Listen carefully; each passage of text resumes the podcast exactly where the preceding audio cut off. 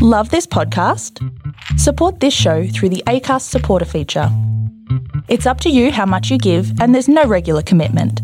Just hit the link in the show description to support now. In New Hampshire, in the US, the 100th Newport Winter Carnival promoted an event entitled A Greased Pig on Ice, which led to a protest by PETA, People for the Ethical Treatment of Animals organisation, alleging the event was clearly cruel to animals, or at least a pig, a greased pig at that. Steve Smith, the organiser of the carnival, said he had reassured PETA repeatedly that no pigs would be harmed, but despite this, PETA continued their protest. Finally, PETA stopped protesting when they realised there wasn't an actual pig in the act, just a man on ice skates in a pig costume with dollar bills tied to his tail. Smith was hoping to revive a trend from the 1930s, where greased pig events were very popular, but substituted the four legged trotters with a human being. PETA said they had to admit they received more complaints about pig wrestling events than it does greased pig events, but they'd received around 100 complaints before realising the pig was just a twit in a costume. If you're curious, the Grease Pig on Ice event went ahead, with a dude in a pig costume being chased by kids on ice skates, trying to catch him and pinch a dollar bill off his tail. Well, that's one snorter of a story. I'm Tori Hodgman, and welcome to the Smooth Criminal Podcast.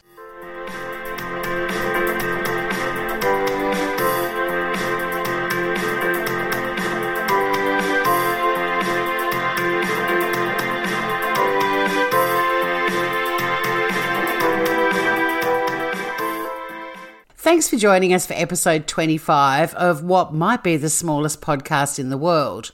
A podcast where true crime and comedy collide, and we bring you some of the funniest, weirdest, and downright bizarre crime stories from around the world. For those new to the podcast, we also have two sort of inside joke games for our listeners. The first one is Will there or won't there be a story from Florida in this episode? And the other is the regular feature, a crime of passion or a criminal love story relating to the topic. We hope you enjoy playing along with us in future episodes.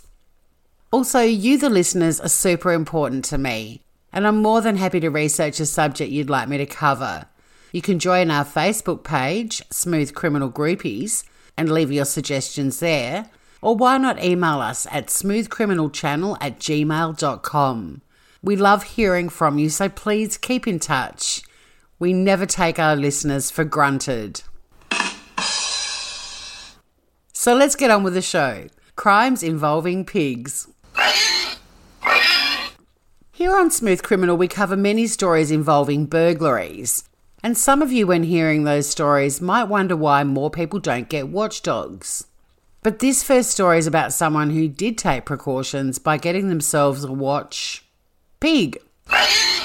Over to Indianapolis, where a pig called Dumplin was credited with scaring off a burglar or burglars who broke into the family home one evening. The burglars smashed through the back door of the house but were unable to steal a thing, as Dumplin, who was a rescue pig, possibly charged at the intruder or intruders and scared them right back out of the house.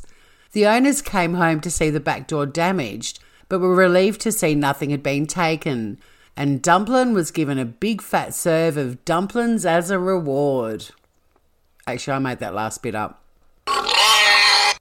Our next story also involves thievery, but on this occasion, the burglary involved a Spanish man who stole seven legs of Iberico ham from a tapas bar. I mean, that's quite a haul. Seven legs of ham. I'm allergic to pork, so it's not my idea of a good thing to pinch, but, you know, it turns out the thief was a bit of a dickhead. After stealing the legs of ham, he hoofed it home. But how was he caught? Well, seven legs of ham weigh a shit ton, and the hamburglar dragged several of them along the ground, leaving a trail of fat as he went. But you might be thinking the police simply followed the trail to his house, and if you are, you're wrong. It was actually his wife Christina and his mother in law Maria who saw the trail, realised their relative was a poor sign of interest, and called the cops. Domingo Infante, aged 34, was charged after police raided the house with a search warrant and found the seven legs of ham, along with a cash register and a stolen TV, with all of the stolen goods being valued at over 3,000 euro.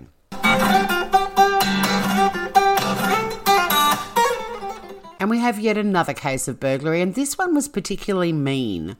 Over to Wales in the UK, where Jamie Norton, aged 35, burgled a house while the Barrett family slept upstairs and took several items, including handbags, credit cards, iPhones, an iPad, and two little children's piggy banks.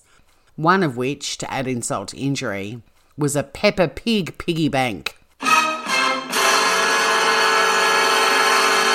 But like so many of our smooth criminals on this podcast, turns out the twit who burgled the house was the cause of his own undoing. A bus driver walking in a street not far from the Barrett household started noticing coins and then realised it was a trail. So he walked along, picking up the coins one by one, and when he got home, he called the police. When the police arrived, they were absolutely gobsmacked to see in the window in a house over the road the two stolen piggy banks were sitting right there on the windowsill. It turns out the house belonged to Norton's girlfriend, where he'd been stashing all of the things he'd been stealing. Norton was charged with burglary, and he pleaded guilty and was sentenced to 18 months in prison, with the judge saying, Burglary is a crime against people, not just property. And he forgot to add, and also Peppa Pig. Pig.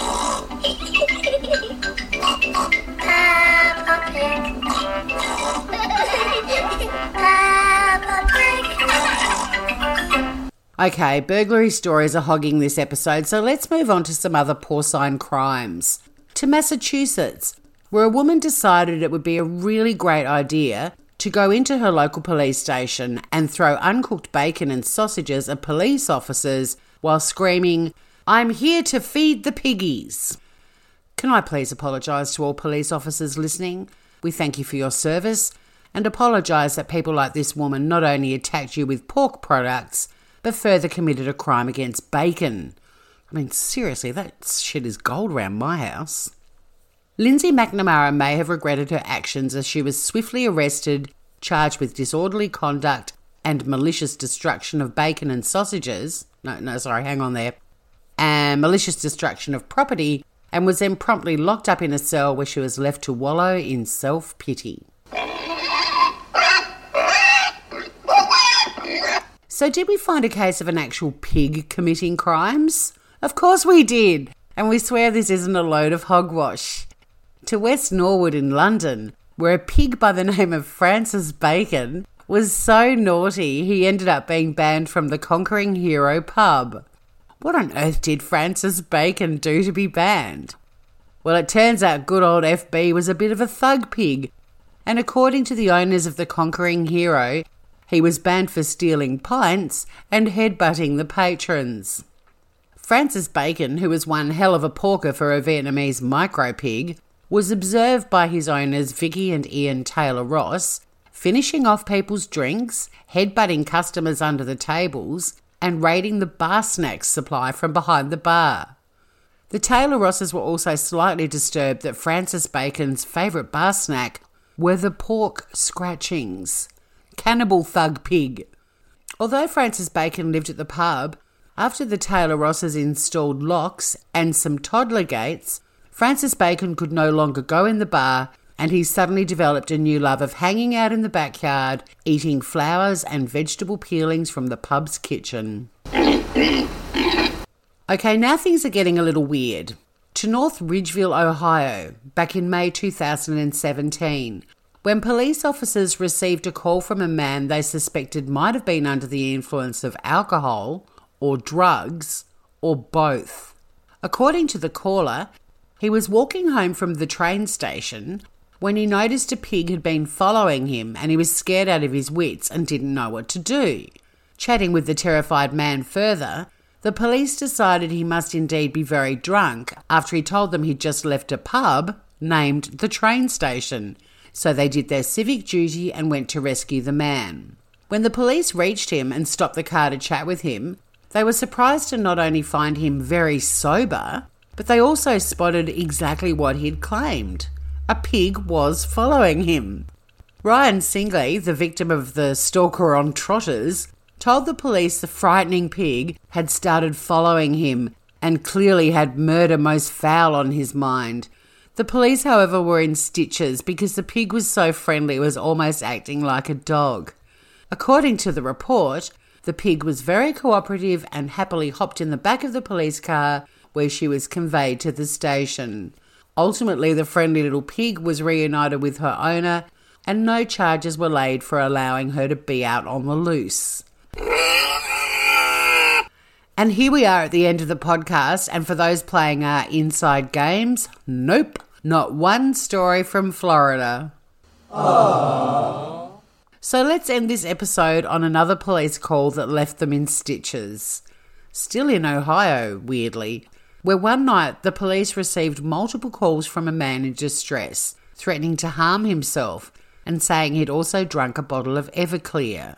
When the police asked him why he was so upset, he informed them that his pot bellied pig, Millie, had eaten all of his marijuana. Fortunately, other than a severe case of the munchies, Millie was fine after the incident, but her owner was fined for disorderly conduct and asked in future to keep his stash way out of reach of his pot loving pig. So that's it for another episode of Smooth Criminal. Please rate and review and share with your friends.